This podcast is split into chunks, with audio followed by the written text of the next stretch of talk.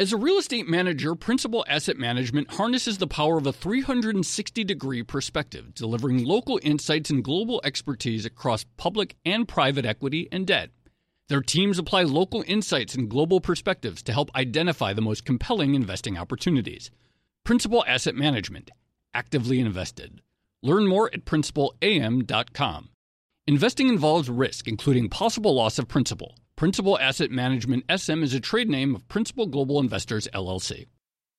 Hey there, it's Joe Weisenthal. And Tracy Alloway. And we are the co hosts of the Odd Lots podcast. And we want to tell you about a new podcast here at Bloomberg we're really excited about Money Stuff, the podcast. That's right. Friend of the pod, Matt Levine, is teaming up with our other friend and Bloomberg TV host, Katie Greifeld, to bring the Money Stuff newsletter to life. Every Friday, Matt and Katie will dive into all the Wall Street finance and other things that make Matt's newsletter such a hit. You can listen to Money Stuff the podcast on Apple Podcasts, Spotify, or wherever you get your podcasts.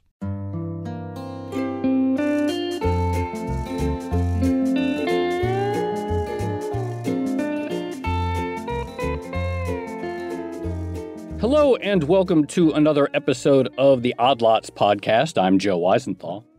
And I'm Tracy Alloway. So, Tracy, it goes without saying, and we really don't need to uh, belabor the point at all, that from a market's perspective, the last year has been, I guess, unprecedented. Yeah, I think that's right.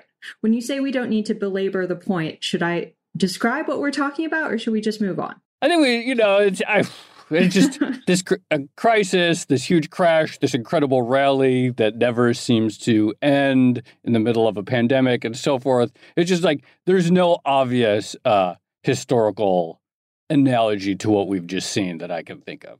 Well, I think what was really interesting about last year was that we basically saw an entire economic and to some extent financial crisis and a recovery. So a sort of complete economic cycle all squeezed into less than a year. And it, if you think, I mean, the trajectory of everything was quite similar to the 2008 financial crisis. You had the sharp market sell off in March, and then you had the central banks come in and stabilize things, and then you had a slow recovery or a recovery in markets. But again, the big difference was that it all happened in the space of months versus years before. Yeah, no, I, I actually I think that's right. You could characterize 2020 as essentially a full cycle that really got compressed into the span of a few months, really. Yeah, exactly. So anyway, it's still pretty unusual even if even if you could sort of describe it using words that we're familiar with, it's pretty unusual. But what that means is, you know, inve- for investors, obviously we had this incredible rally. Stocks are at all time high, but you know, I, I, think a lot of people missed it. Uh, a lot of people throughout the summer saying, "Oh, we're going to get the uh, second the second dip in the market that's coming any time soon." You talk to sort of wealthy investors and um, sort of high net worths. There was a lot of caution underexposure to the gains and so forth. So while the headlines were very impressive, I don't think there's any doubt that uh, you know there probably aren't actually a lot of people that saw their portfolios really match or really uh, you know. Uh, let's just say I think there are probably a lot of people whose portfolios don't match the headline gains. Yeah, I think that's right. And I think there's probably a sense in markets, or at least uh, professional investors, in markets that what happened wasn't really what they expected or what they were necessarily prepared for. So we already mentioned that everything unfolded really, really quickly. So even if you were well positioned going into March, uh, you'd taken a little bit of risk off the table, you might not have been expected expecting the markets to recover as quickly as they did. I think there's also this sense of dissatisfaction with what has rallied. I, I think a lot of people are mm-hmm. not not upset, but I think there's a sense that the, the stupid stuff has gone up a lot more than yeah. some other things. Uh, which again, like uh, that's the kind of thing that tends to upset uh, professional investors. Right. In fact, that actually was one of the themes of 2020, hmm. which is that you know, like uh, you know, back in the spring, we got the uh, we had the the virtual Buffett shareholder meeting. He was like many people remarked that he was like very negative on the market in a way that he usually isn't. And then at the same time, you had like the Dave Portnoys of the world absolutely killing right. it in part by picking Scrabble letters out of a, uh, a Scrabble tiles out of a box and picking stocks. And all these people are like, yeah, you know, I'm I, am i I'm not too busy these days. I'm going to sign up for a Robinhood account, making a fortune. You know, all kinds of confounding dynamics to make the market. You know, the market always is very efficient machine to driving people insane, but I think 2020 really took the cake at that. Yeah, I think that's exactly right. I've always said that the the, the market is a great technology for uh, humbling people, making uh, smart people feel uh, feel less smart. But anyway, yeah, you can be wrong every day. Yeah, I'm very excited about our uh, guests. We're going to talk about some of the lessons learned from uh, 2020. We're going to be speaking with uh, Corey Hoffstein. He is the CIO, the asset management firm Newfound Research really sort of active publisher of research, publisher on Twitter, talking about ideas in quantitative finance, trend following, various ideas such as that, portfolio construction. He had a really interesting thread at the end of last year talking about essentially the costly lessons learned of 2020 and what happens when you experience a market that is kind of basically unlike anything else before. So, uh, Corey, thank you very much for joining us. Thank you for having me here. Really excited. Uh, why don't you describe newfound research? What your general approach is, how you would uh, describe it, and uh, yeah, like essentially the, the aims of your uh, investment strategy. Well, we say that Newfound Research is a quantitative asset management firm. So everything we do, we try to focus on creating systematic investment strategies. But our predominant focus historically has been really on risk mitigation through diversification. But our view is that diversification is not just limited to what you invest in, but also how you make those investment decisions and when those decisions are made. And so we think better risk management is really possible through a greater breadth of diversification.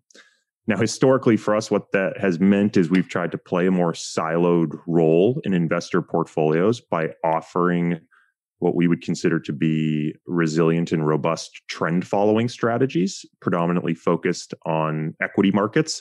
So, unlike most, say, managed futures programs that will apply trend following strategies to commodities and currencies and rates and equities around the world, we really focused exclusively on the equity side of the equation because that's where we saw most investor risk in a traditional 60 40 portfolio. So, how did that work out for you in 2020 because you've been um, you've been pretty vocal on twitter about um, poor performance last year. How exactly did that strategy fit into a year like 2020 and what went wrong?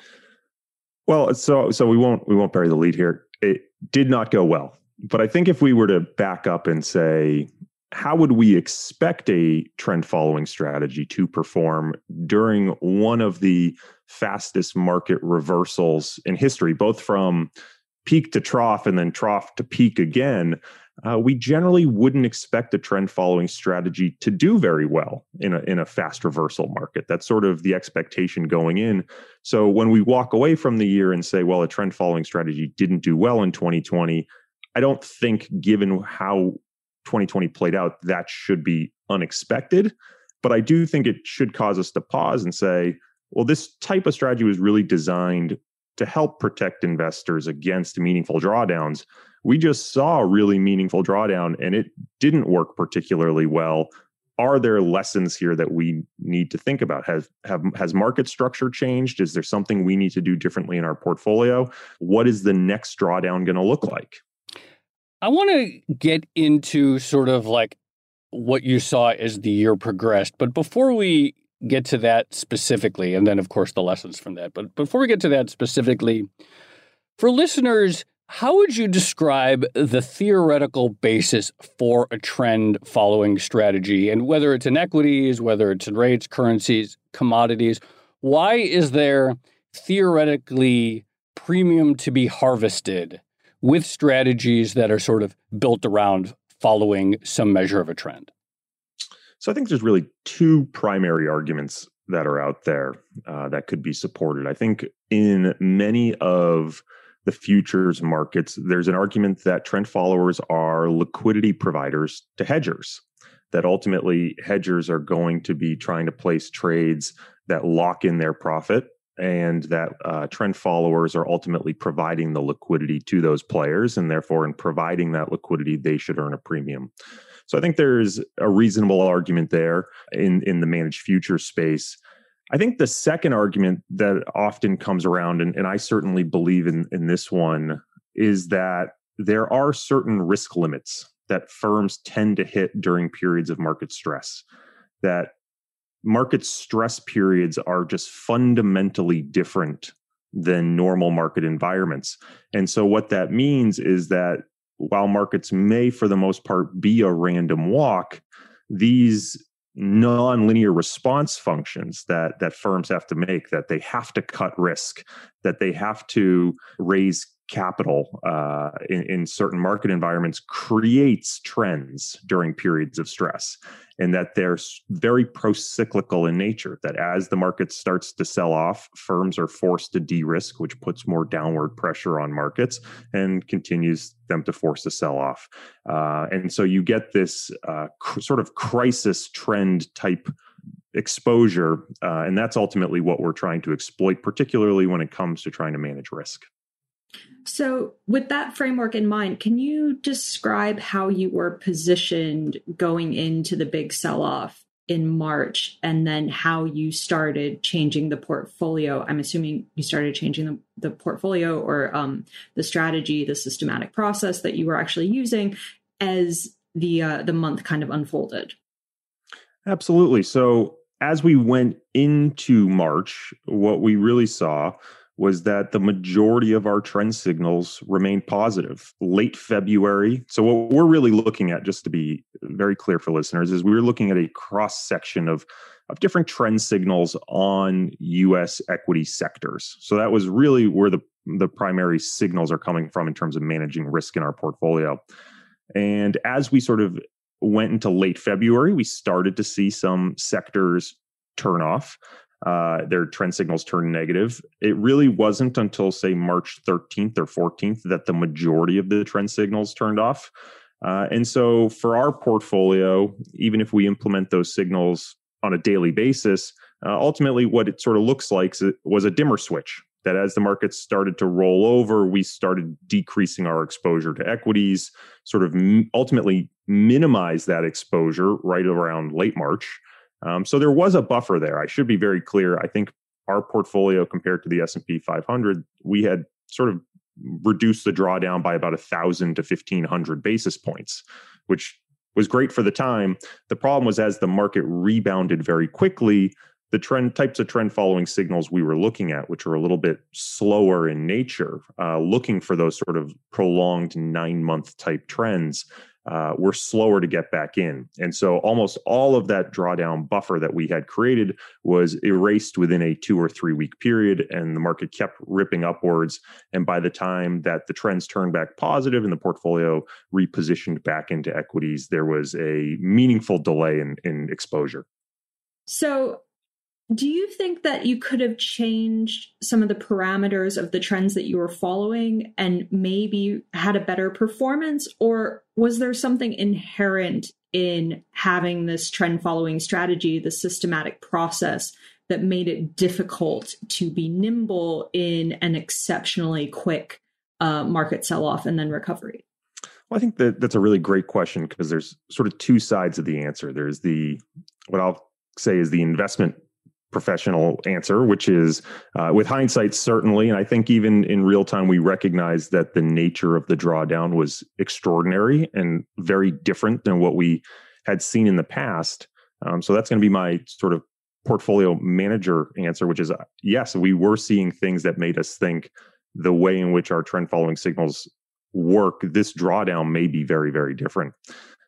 If I sort of silo that and then say, well, what is my asset manager answer, which is I run an asset management firm and I have clients who are allocating to me for a very specific style of exposure. They know that it's longer term trend following. I have a fund prospectus that says it's a certain type of trend following. Can I actually override that in an extreme situation? Well, yes, I do as a PM have ultimate discretion, but there are a lot of hurdles uh, that you need to overcome to really have the justification to do that. And you're going to certainly have to answer to your clients if you're wrong.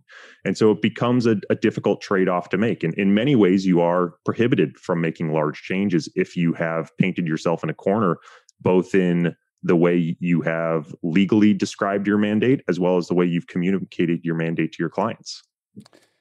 This is this is super interesting because in theory these signals that you've built your strategy off of it's from years and years reams and reams of uh, market data to make the call that say you know in a, in a, in a very fast moving market to make the call to say well maybe these aren't working anymore is very bold either way because as you point out you would look very bad if people invested their money with you because you had this sort of strict rule follow approach or the sort of general rule follow approach, and then you unplugged it and then they continued to work. Yeah, absolutely. And I think that's where there is this um, potential problem between right the way you should manage a portfolio in isolation versus the way you're managing a portfolio when it's others other people's money and you have a, potentially a legal obligation to them, uh, both in the way again the way you described your portfolio, or again if it's a it's a 40 Act mutual fund or something like that, your prospectus is going to be varying degrees of restrictions. And if you write an overly restrictive investment strategy summary, then it's really going to prohibit you from making changes, even if you think you should make them. And what we ultimately found this year was when we did decide that there were changes we wanted to make, even enacting those changes and giving ourselves the flexibility took months and months and months of prospectus updates and operational updates to be able to implement those changes. So you know it's it's interesting you say that um, you know because earlier you were talking we were talking about okay why does uh, trend following work and as you pointed out during extreme periods um, markets become less of a random walk, and there are certain mandates that investors have um, that you know either catalyze selling or force selling or prevent the sort of normal market reaction. In what you just described about your own fund, just the mechanics of say updating the perspective, the prospectus, and the legal requirements around that. Are you a sort of microcosm of, I guess, why profits can be made at various times by different players in the market because there is a range of players like yourself that in different times simply cannot, you know, for various sort of uh, structural regulatory things, client mandate things, cannot change fast enough? I mean, is this sort of what we're talking about basically of why opportunities exist? I, I, absolutely think so. I think when you look at different areas of the market, what you will find is that there are price insensitive buyers and sellers, at particularly around certain points. I would argue that our thesis played out exactly as we thought it would in March, in the sense that I believe that there was a true pro cyclical cascade of de risking that occurred across various market players that fed into each other in a very rapid and violent fashion. Our problem was that we were just expecting it to occur over uh, a much slower time horizon than it did. And so right. the speed at which our trend models were going to adapt to the markets was more designed for a 2000 to 2002 or 2008 type environment. To see the market unwind so quickly, and, and I will say our, our trend models, which are dynamic in nature, did speed up very quickly. Uh, so I think we did a fairly reasonable job on helping mitigate the downside. But to then have central banks step in and right. unleash a playbook that took them two years to develop from 2007 to 2009 and unveil it in two weeks. Well, you don't want to say this time is different, but certainly it is different, right? Yep. For them to be able to do that and have the confidence to do that and, and to think about the policy implications from a narrative perspective and how that reinvigorates confidence within the markets, I think it really was different this time.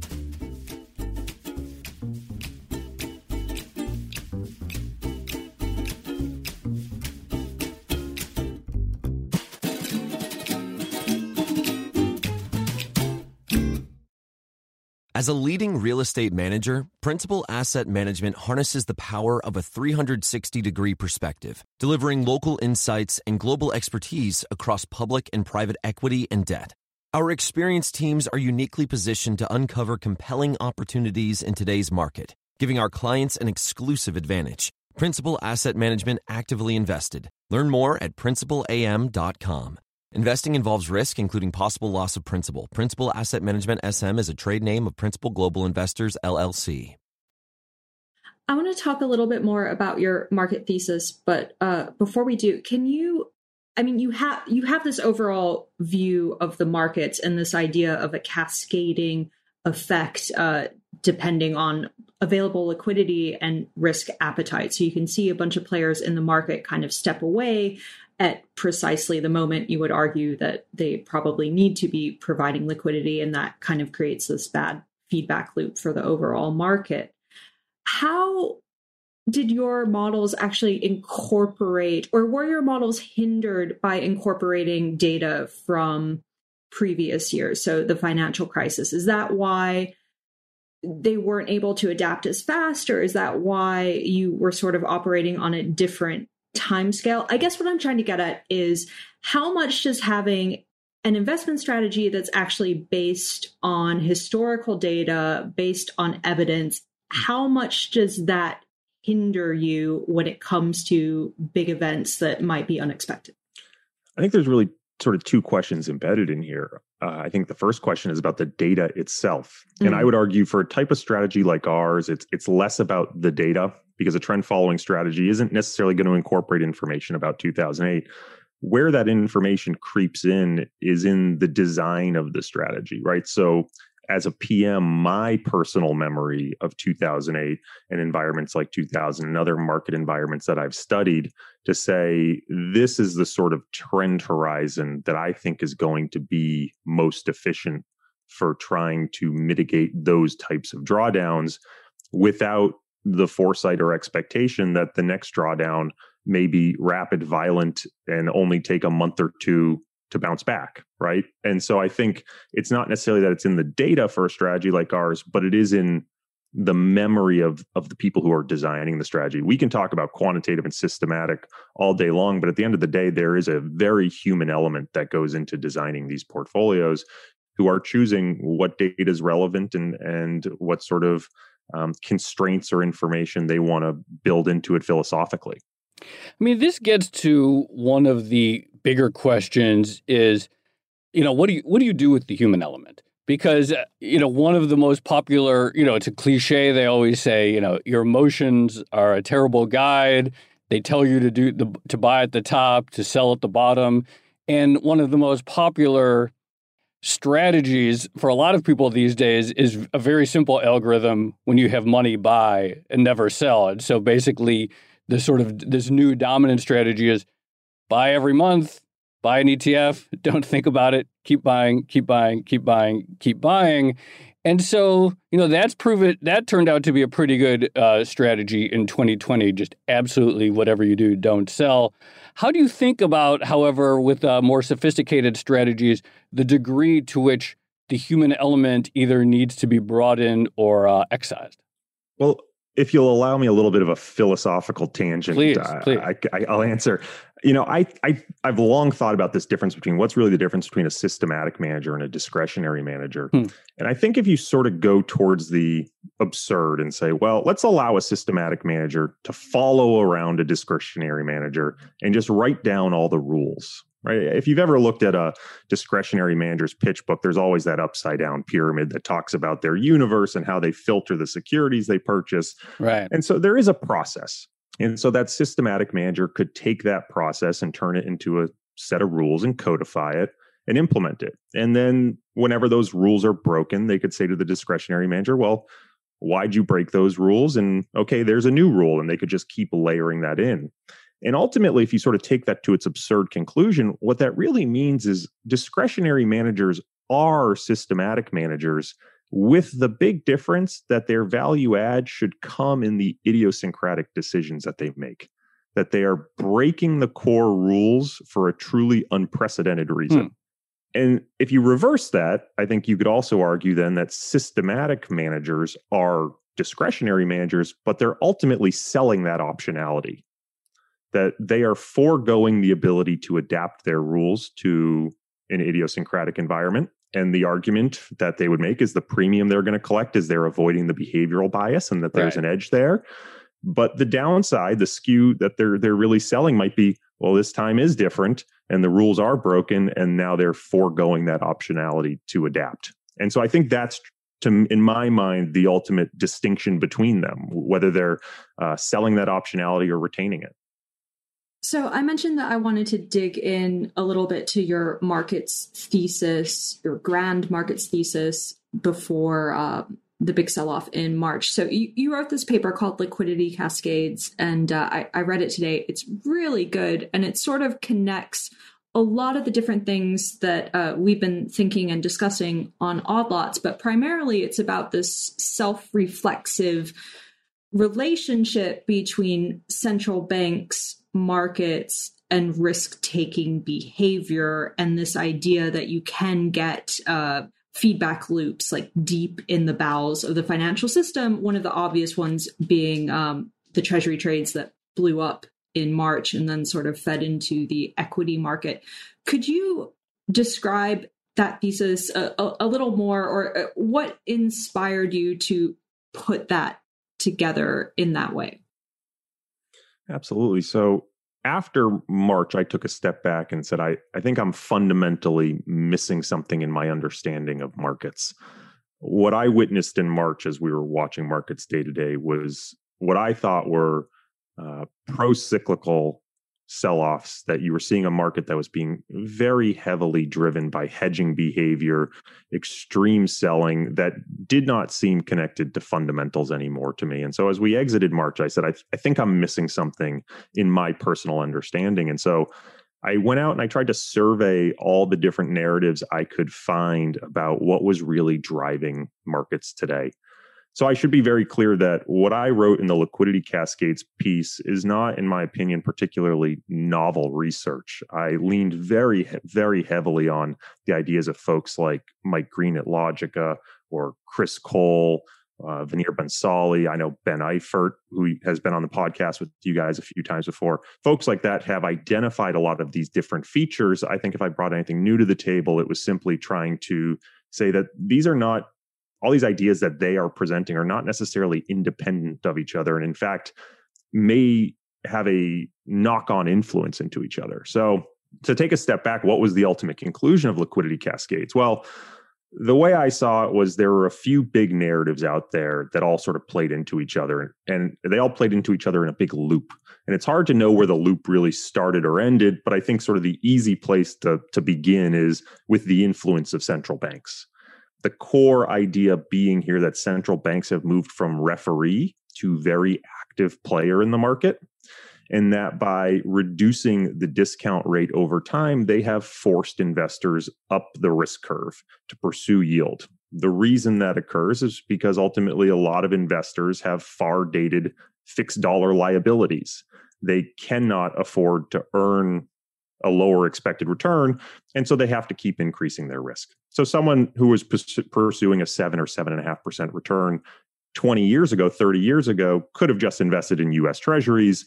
Today, it has to be a portfolio filled with equity like securities hmm. and highly illiquid securities. And I'll come back to that illiquid part. But what it ultimately means is investors are bidding for riskier and riskier securities and moving into a, a more and more crowded trade.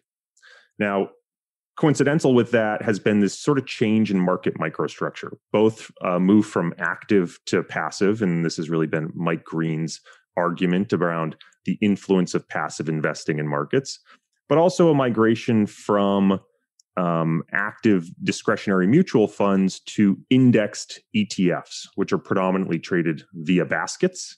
And then finally, one of the things that facilitated all that was the rise of concentrated high frequency trading. So you have a very uh, large change in the way that liquidity is now being provided within markets. Uh, it's being provided by fewer and fewer players, and these high frequency traders are highly levered and capital constrained during periods of market stress. Final piece of the puzzle, at least the way I, I've seen it, is that in moving up the risk curve, a lot of investors have tried to adopt what we'll call volatility contingent strategies. So these are going to be strategies that are risk managing in some way. So, uh, or uh, their position sizing is going to be based on market volatility. So this is going to be things like risk parity strategies, uh, CTAs. I would argue the type of strategies that Newfound has provided in the past fall into this camp. Uh, target risk variable annuities, but even structured products out of Asia uh, are sort of, in my opinion, a way that people are moving up the risk curve while touching into this volatility contingent space. Uh, explicit volatility selling, the adoption of uh, covered calls uh, among institutions in the US. And what this ultimately means is that as investors move up the risk curve, uh, there's this perpetual bid for equities. You get this suppressed volatility. All of these volatility contingent strategies increase their leverage, which increases their bid for equities. So you get this sort of pro cyclical uh, grind up within equity markets. And then when there's some sort of exogenous shock they're all forced to unwind at the same time into a market that's already very fragile from a liquidity perspective. And so you get this very violent unwind that either sort of sees its way through. And I think we saw that in March, sort of by the end of March, most of these players had fully liquidated their equity exposure. Or simultaneously, you get a very heavy handed uh, step in by central banks around the world to try to return liquidity back to normal. And in many ways, the whole cycle has started anew. Hmm. So, is the upshot of this, you know, so many players around the world forced to increase risk, lots of leverage, lots of capacity to buy equities? Is the upshot essentially buy the dip? And I, I mean that sort of casually, but also seriously. Like, you know, people always tweet that. They're like, oh, buying the dip, buying the dip.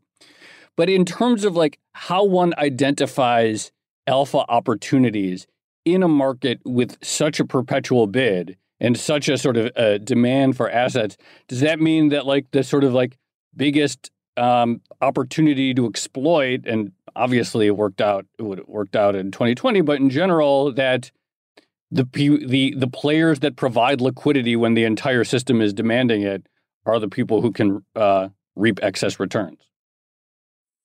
I think what this thesis would argue is that price moves within the market are becoming an increasing function of flow and not fundamentals. Mm. To your to your point, Joe, about uh, mean reversion within the markets, it's a really interesting paper that was published recently about the influence of target date funds. Uh, this is an industry that has silently grown from eight billion to two and a half trillion and arguably, uh, this plays into the whole thesis of liquidity cascades as well, where the influence of central banks is forcing people up the risk curve. They can't hold money in savings accounts anymore. And so the market has become their vehicle of savings. Right. And what this paper found was that how much the market trends, so this, this measure of autocorrelation in the market, there's a really significant break post 2008 as these target date funds became larger and larger that before the influence of target date funds which are systematic rebalancers. Every time the market goes up they're going to sell the market exposure to buy to rebalance down and every time the market goes down they're going to buy to increase their exposure. Prior to the real growth of target date funds markets tended to trend more. After target date funds got really large that seemed to disappear. Now that might just entirely be a coincidence, right? It's not to say it's causal, um, but I think what we're seeing is more and more circumstantial evidence like that. That as in there's more of these sort of price insensitive systematic strategies that are all existing in the market today, they're having impacts uh, that are no longer fundamentally related. They're purely flow related, and they're having uh, knock on influence into how securities are being priced. So, this is what I've called the flows before pros dynamic earlier. And I think it gets to some of what we were discussing. Did you make that up, the, Tracy?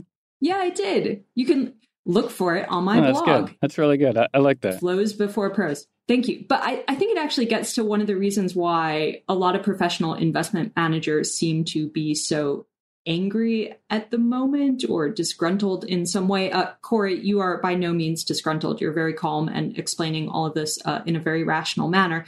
But I think there is a lot of, you know, you see a lot of commentary going, oh, the Fed's just inflating asset prices. It's creating this massive bubble. Uh, you can't generate alpha anymore. There's no point in making rational investment decisions because everything is dictated by momentum. So I guess the big question is what does the dynamic that you just laid out actually mean for the relationship between the Federal Reserve and the market? Can the market stand on its own without a central bank backstop? Well, my my thesis would be that the central bank has put itself in a place where markets and the real economy have become more tightly linked than ever before hmm. via the wealth effect. That as investors are forced up the risk curve, as they're forced to put more and more in their of their savings into markets, that volatile markets have a very real knock-on impact into the way consumers are going to spend. And so I, I think it's very hard for central banks to extract themselves from markets in a rapid fashion for that reason, uh, because they can't just magically raise rates back to a reasonable level uh, whereby investors could have a real rate of savings in a bank savings account uh, without causing huge disruption. And so I think this is going to have to be a very slow unwind for central banks.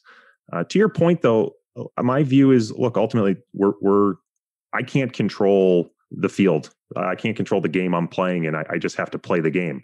And so for us it's not to be angry about what central banks are or are not doing. I think there's both plenty of qualitative and quantitative evidence that tail risk has increased over time. If you simply plot a measure of tail risk in the S&P 500 of, of weekly S&P 500 returns it has very steadily climbed over the last 30 years, uh, jumping in 2008, but continuing to climb through the 2010. So I think there's an argument that markets are moving further faster. Uh, they are, you are seeing more greater extremes with greater frequency.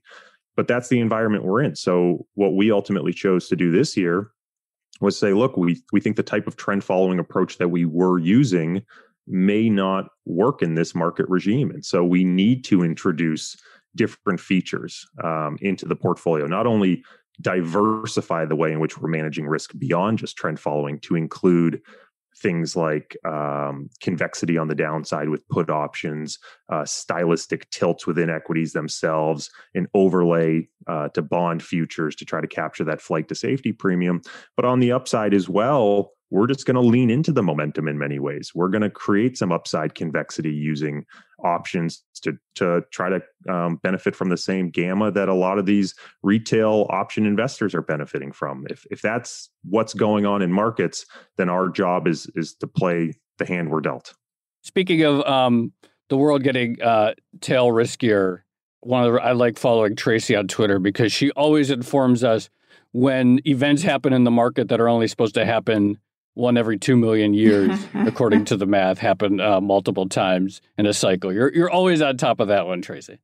I only do it so that people can uh, have an opportunity to show that they've read uh, Taleb's books. Everyone likes to do that, right?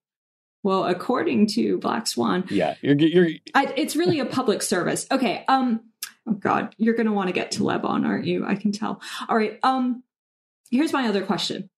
So if we think that the world is becoming more um, tail riskier, and if we think that market stresses are becoming more important for the Fed, is there an opportunity in investing in identifying potential pressure points in the market and actually exploiting them on the assumption that if they blow up, the central bank is going to have to come in and rescue the system. I mean, this kind of goes back to Joe's point. It is the conclusion just by the dip. But in a slightly more, I guess, sophisticated way, is the conclusion try to find the weak points in the financial system, arbitrage opportunities, free money, basically, and get as much as you can out of it. I think the way we've tried to attack this problem is almost thinking about it as a game of musical chairs. I, I certainly think that there are players out there who can survey the landscape and try to identify those fault lines and position themselves on it. I guess uh, it's largely been my view that that is very, very difficult because a truly exogenous shock is going to be something that is going to be sort of unknown. I, I think, you know, COVID 19, I think a lot of us were scratching our heads in February why it wasn't impacting markets more. And, and maybe this liquidity cascades answer is exactly why, because markets were being flow driven, not fundamental driven in February. Uh, and then we saw the reverse in March. But ultimately, I think it's not so much a question of what's going to take the market down versus if we just know the market is going to move further faster, both on the melt up and the melt down. How do you reposition a, a, traditionally allocated portfolio for that? I would argue if the game of musical chairs is playing, we need to lean into the momentum. We need to lean into the upside convexity, but not leave ourselves naked on the downside. And I think that's the important point. It's trying to create this sort of asymmetric profile where we can harvest that edge and recognize that flows really are potentially changing markets. I, I, saw a wonderful little note this morning on Twitter where an analyst had demonstrated that ESG funds and green funds, which have had phenomenal performance year to date, and we're only, I don't know, halfway through January, if you segmented them between funds that had uh, just a few holdings versus more diversified funds, the performance was very, very different. And it seemed to be driven almost entirely by flows. That large flows into these highly concentrated funds were actually driving up the prices of the underlying securities. And so, if we think this is a flow driven market, if we think that there's an outsized influence of retail investors who are speculating using options with Robinhood, I can either sit on the sidelines and, and cross my arms and be upset about it, or I can take that into account, try to recognize where I think flow is potentially influencing prices, try to maximize our exposure to that momentum, and then again make sure that I'm I'm hedged on the downside.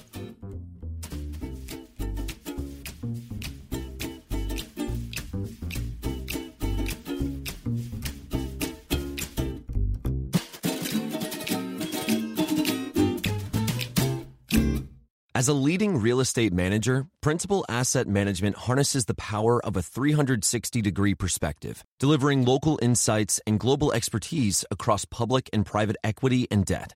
Our experienced teams are uniquely positioned to uncover compelling opportunities in today's market, giving our clients an exclusive advantage. Principal Asset Management actively invested. Learn more at principalam.com. Investing involves risk, including possible loss of principal. Principal Asset Management SM is a trade name of Principal Global Investors, LLC. Hey there, it's Joe Weisenthal. And Tracy Alloway. And we are the co hosts of the Odd Lots podcast. And we want to tell you about a new podcast here at Bloomberg we're really excited about Money Stuff, the podcast. That's right. Friend of the pod, Matt Levine, is teaming up with our other friend and Bloomberg TV host, Katie Greifeld, to bring the Money Stuff newsletter to life. Every Friday, Matt and Katie will dive into all the Wall Street finance and other things that make Matt's newsletter such a hit. You can listen to Money Stuff the podcast on Apple Podcasts, Spotify, or wherever you get your podcasts. Let me ask you, you know, uh, as Tracy said, you know, some investors, they do seem to get angry and they go on TV and whine about the Fed. You don't do that at all. And that was one of the reasons I wanted to chat with you, just because of, you know, how sort of like transparent and open you are and talking about lessons learned in um, 2020. It's just like it's uh, extremely refreshing. Uh, it's much more useful than uh, than some of the other stuff out there. What is the conversation like with clients in terms of how you're uh, sort of explaining how you're incorporating these new ideas? And also, you know, your your sort of point, your point about how a true systemic strategy is selling something of a call option. You're diminishing some of that optionality for the purpose of sort of taking human human emotion out of it. How are you thinking about that going forward? Because 2020 may not be the last time where you sort of identify that certain rules aren't working in real time as much as you uh, expected they would. So, how are you thinking and sort of the long term strategy and your sort of long term career approach about the role of flexibility in maintaining that? I'll start by saying I appreciate the kind words. My wife will tell you I whine plenty. So I'm just taking it out in a different avenue. So, as it relates to client conversations, I, I, do think it really all is going to depend upon your relationship with your clients. I think we have great relationships with our clients. We work very hard at that. We work very hard at constant communication. And so, for us, the process of transition this year was not I won't say it's it wasn't unexpected. We were in contact with our clients and stakeholders uh, the entire process of the research we were doing and sharing with them what we were finding and the questions we were asking. And it's hard to be that transparent, right? This is an industry where confidence yeah. really does sell. Hubris sells. Um, You're the I, only I, one on Twitter that didn't gain 100% last year. Well, eh, that's true. that is true.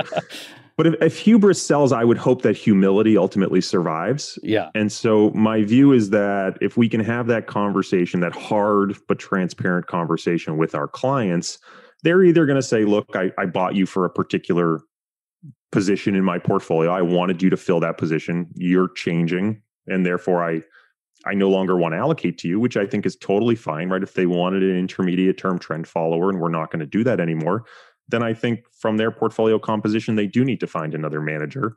But for other clients who are saying, look, I was really just trying to allocate to you for resilient equity exposure, if you think market structure has changed and you need a to change your process, uh, to increase the amount of diversifiers you're holding in your portfolio to adapt to this new market environment, well, that's what we ultimately are hiring you to do. So please give yourself the flexibility. Please come back to us when you think you have the solution. And so it really, I think, if, if you have a good relationship with your clients, this is something that you can make that transition over time. As it relates to the role of discretion, I think this is a really interesting one. I, I will say the market trend within investing over the last decade has been towards greater and greater uh, a greater and greater push towards systematic strategies. We've seen it through the adoption of smart beta. We've seen it as people move away from traditional discretionary, especially within equities. And so I continue to get pushback both among prospects as well as clients of us adopting any discretionary, to be honest. The, the question is, how are you going to make this systematic? I think what is interesting is I think there's certain areas where uh, I will continue to be systematic. I think especially within our stylistic tilts of equities, um, momentum exposure, uh, defensive styles that we implement. Um, so whether that's quality tilts or uh, statistical measures of risk like low vol or low beta, those will continue, I think, to be systematic because I haven't seen a lot of evidence that we can add a lot of value on the discretionary side. Where I think it's harder to be systematic where we've given ourselves more flexibility and being discretionary is in those types of positions that are going to have a very strong path dependency. So, for example, our options that we hold, a, ladder of, say, out of the money call options and out of the money put options, when you want to monetize those positions is going to be very, very path dependent on the nature of the type of drawdown that you're seeing. And so you can try to enumerate all the rules in a systematic manner, but I think ultimately at the end of the day, you just end up with this sort of infinitely long list versus having some sort of ad hoc, you know, or, or maybe uh, some rules of thumb about when you might want to monetize, but recognizing you're going to need a little bit more discretion in those types of market environments because those situations can change rapidly liquidity can change rapidly you don't want to mm. just lock yourself into making a decision beforehand without giving yourself a little bit of flexibility to recognize um, how how environments are changing. Corey, that was great. You you do such a good, uh, mm-hmm. clear job of explaining this, and uh, really appreciate you coming out. Well, thank you so much for having me. And you didn't whine about the Fed at all. I can if you want me to. no. Next, no, next, ne- when we do the follow up, when they change the rules again in next year, then uh, we'll have you back for that. But uh, no, that was really great. It's so uh, so clear and helpful, and uh, I learned a lot. Good luck this year. Thanks, Corey. That was really good.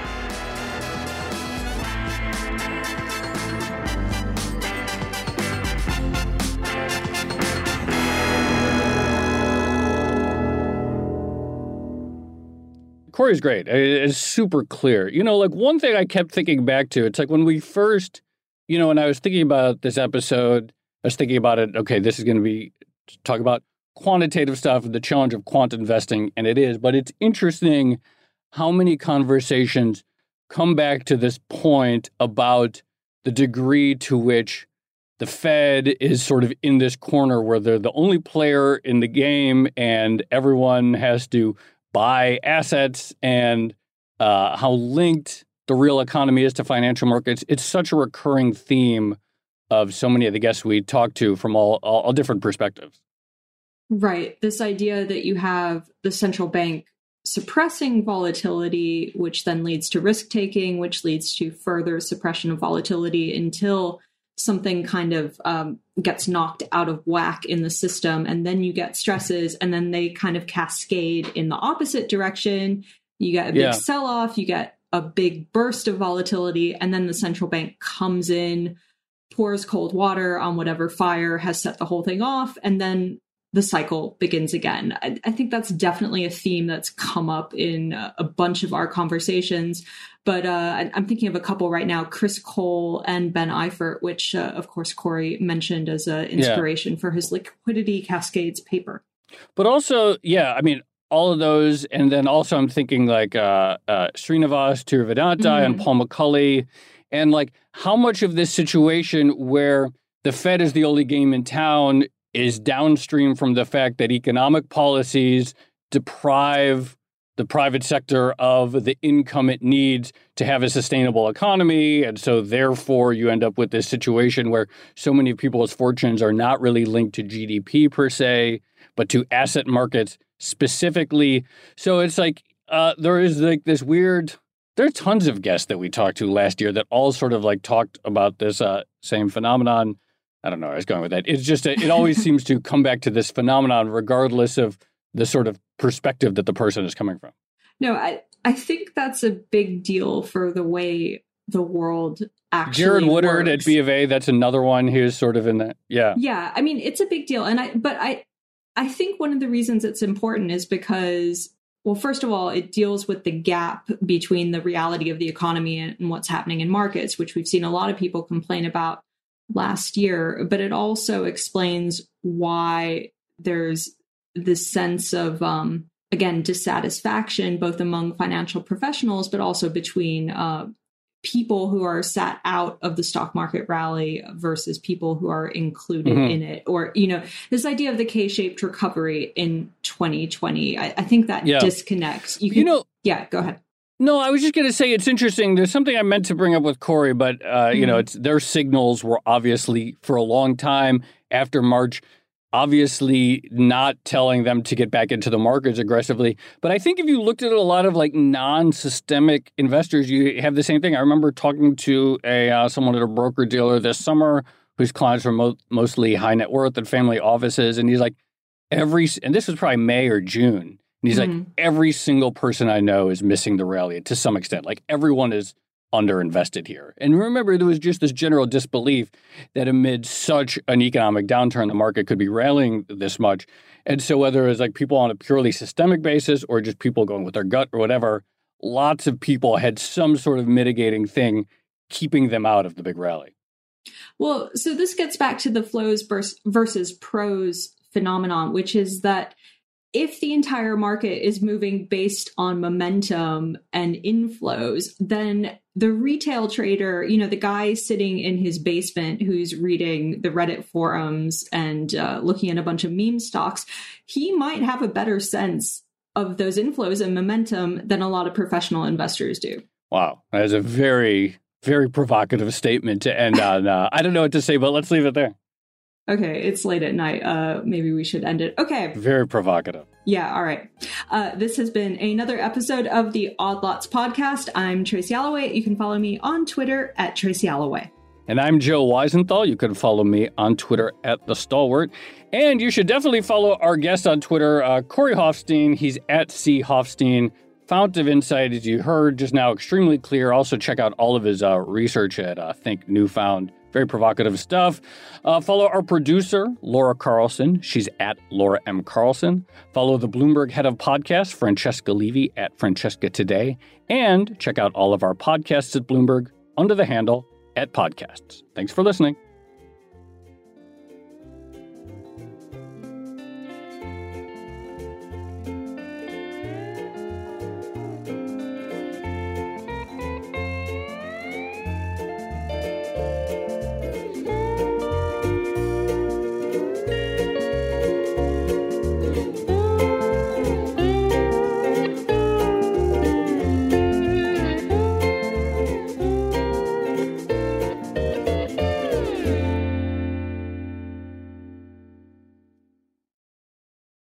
Hey there, it's Joe Weisenthal. And Tracy Alloway. And we are the co hosts of the Odd Lots podcast. And we want to tell you about a new podcast here at Bloomberg we're really excited about Money Stuff, the podcast. That's right. Friend of the pod, Matt Levine, is teaming up with our other friend and Bloomberg TV host, Katie Greifeld, to bring the Money Stuff newsletter to life. Every Friday, Matt and Katie will dive into all the Wall Street finance and other things that make Matt's newsletter such a hit.